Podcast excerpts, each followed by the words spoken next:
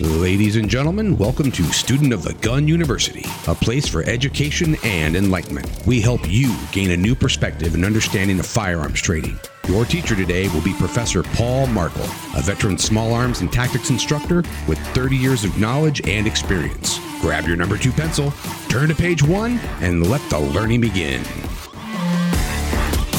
Ladies and gentlemen, you know what time it is. Yes, indeed, it's time for another student of the Gun University. And today we will continue, uh, as is our wanton desire, with our examination of the four pillars of combat. Yes, we started this four weeks ago. We started with mindset, then we moved on to tactics, then to skill. Now we're going to be talking about gear. Yes. We come to the final pillar uh, of the four pillars uh, of gear. And uh, this is obviously, it should be obvious to you, this is where most American men, uh, that's where they focus all of their thoughts, or the majority of their thoughts, their money, and their time. We focus it on gear. Now, that's not necessarily a terrible thing, but it can be. It can be a terrible thing. Uh, for instance, if if you had a lot of disposable income, let's say you had a really good job or you know whatever, and you got a bunch of disposable income, and you decide you like guitars, so you go to you go to the online sites or you go to the to the shops. You go to the local music shops or the guitar centers or whatever and you you poke around. You're like wow that is a a, a, fire red or a, a cherry red or whatever fender stratocaster. Or you find a les paul or you find a gibson or whatever. You're like man that's a good looking guitar. Man that's an awesome guitar. Or you're you're reading a music magazine and you look on the cover and your favorite guitar player is on the cover and he's holding a guitar and you're like, "Oh, that is so cool. That is so sexy. That is so badass." And so what do you do? You know, Randy Rhoads, you go out and you buy yourself a Randy Rhoads, you know, a, a Jackson Scythe guitar.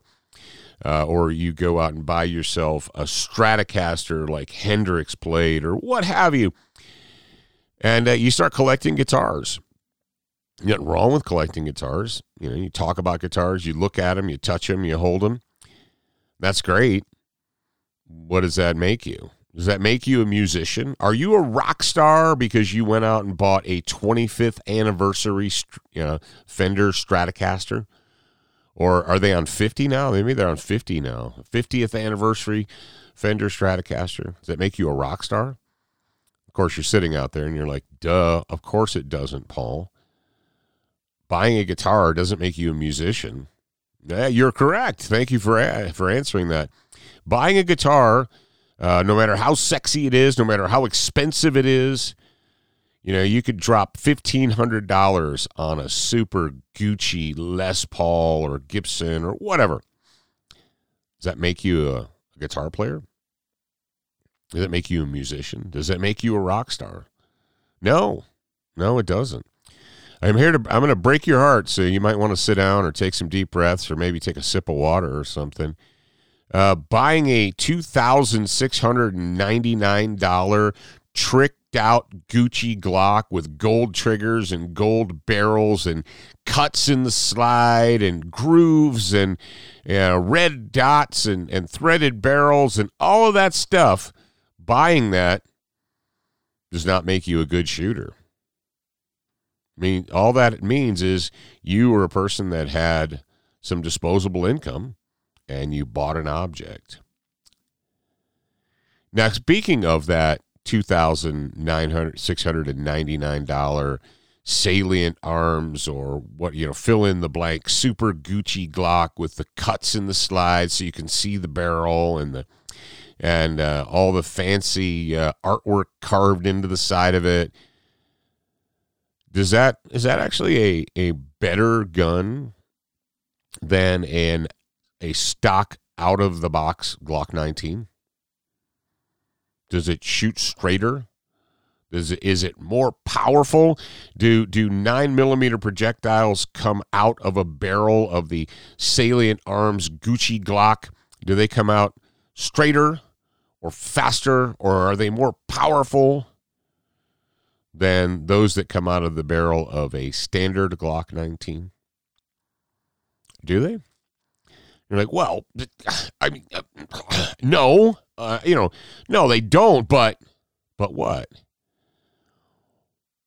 Good gear cannot and should not be discounted. And if we're going to fight to save our own lives, if we're going to fight to save the lives of innocent people, we want to have good, solid, reliable gear, right? How do we sort through all the noise and the clutter and, quite frankly, the, the hype, the hyperbole, uh, and the, the nonsense and secure actual high quality, useful gear for ourselves. How do you know? How do you know the difference between good gear and crappy gear? How do you know the difference between a duty quality gun and a hobby gun? Yes, I said hobby gun. There are lots of firearms out there that seem to be cool or good ideas or interesting or whatever, but when it comes down to it, they're not for fighting. They're not for combat. They're not for saving lives. They're for a hobby. They're playthings. They're toys. Now, if you're with me here because you want to learn or discover or further your ability to fight with firearms in your hand, then you need to know the difference between hobby guns and real, genuine fighting guns. And how do you do that? Well, we do that by taking training. We do that by engaging in the activity under rigorous standards. And then we know uh, this, uh, well, two weeks ago, two weeks ago, we uh, held a training class. We actually held a couple of training classes. Student of the Gun did. We held a couple of training classes. And folks showed up with guns, obviously. They showed up with guns. They showed up with holsters. They showed up with magazines and ammunition and so forth. And that's a good thing. And what many discovered was that what they thought before they came to the class, what they thought was okay or good or good enough actually wasn't. A great example is the the uh, ubiquitous black stitched nylon holsters.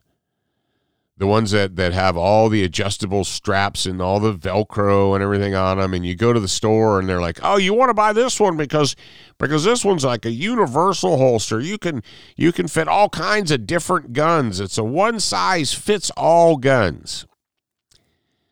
But in reality, when you get out to the range and you actually try to engage in real, genuine training, you find out that that it's not a one size fits all. It's a one size fits nothing, and all of those straps and Velcro closures and all that stuff, uh, not really such a great idea. Uh, don't doesn't really work very well. Sometimes people borrow guns, and that's perfectly fine. If you do not own a handgun, but you really want to, well, and, and women do this quite often. Women do this more often than men do. Men will almost never borrow a handgun to take a class. They'll buy one. They'll go out and they'll buy one. Now they'll and they're you know you can do that, but women what they'll do is they'll borrow a gun. They'll come to class and they'll either decide, wow, I I really like this gun, or mm, there's probably a better option for me. And we had that situation. We had a couple of, uh, we had a few women come to class, and some of them had borrowed guns to take the class. And by the end of the class, they're like, wow, this, I, I did it. And we had one woman who showed up, and she had, uh, she was not a, a, a large woman. She was a regular, you know, small to medium sized woman. And she had told a, a, a friend or relative, I can't remember which, but that she needed a gun to take this training class. And so they lent her a Beretta Model 92.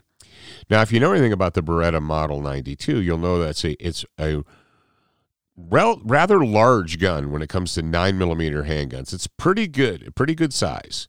And if you have medium or small female hands, it takes a tremendous amount of effort to make that machine work, to run the controls and what have you. And she did. She was a champ. she uh, she had to struggle some. You know, to get the slide to lock back, she had to struggle to get that to constantly work that uh, decocking lever. You know, the safety decock that's mounted on the slide, which is just a terrible, terrible idea. But she did it. She did it, and she performed. Now, what we let her do is we let her shoot a uh, much more compact, slim Glock Model 48 that doesn't have a whole bunch of external safeties and isn't, you know, super wide and thick. And she's like, wow, this is so much easier and so much more comfortable to shoot. And I was like, yeah, I know. So now she knows. She has the experience to make a good decision. We've had people show up on ranges with guns that they've owned for a while. Guys are like, oh, I've owned this gun for a long time. You're like, you have? Yeah, yeah. How many rounds you have through it? Oh, I don't know. I'm not sure. When when people say, "Oh, I don't know, I'm not sure," that means they probably don't they haven't shot it very much if at all. Then they come to the range for the first time and now we require them to fire several hundred rounds under realistic and practical uh, circumstances. And they come to the realization like, wow, this is not as good as I thought it was going to be. This does not run as well as I thought it was going to. This thing actually has, uh, I had multiple stoppages with this thing. We had all kinds of uh, strange and unusual stoppages. We actually had a 40 Smith and Wesson uh, where the cartridge, instead of loading into the chamber, flipped around backwards. Yes, flipped around backwards, and the the uh, base of the cartridge was trying to go into the chamber, which you should know will not work. And when that happens, the gun stops working, and uh, you have to take the time to sort it out and fix it. So, ladies and gentlemen, the best way to figure out what is actual good gear and the more uh, is to get to a training class and to get experience. You see, the more experience that you have, the better you will be able to choose or decide between what gear is good, solid, reliable, high quality gear. And what gear seemed good in the marketing, uh, you know, the, the marketing material made it seem cool and sexy. But then when you, when the, uh, the rubber hits the road and reality checks in, uh, you realize, hmm, it's not that great. It's not that great. I know everybody likes, you know, American men, we love to talk about guns and we love to talk about accessories and we love to talk about all that good stuff. And there's nothing wrong with that. There's nothing wrong with talking about guns and considering guns. I, I talk about guns all the time.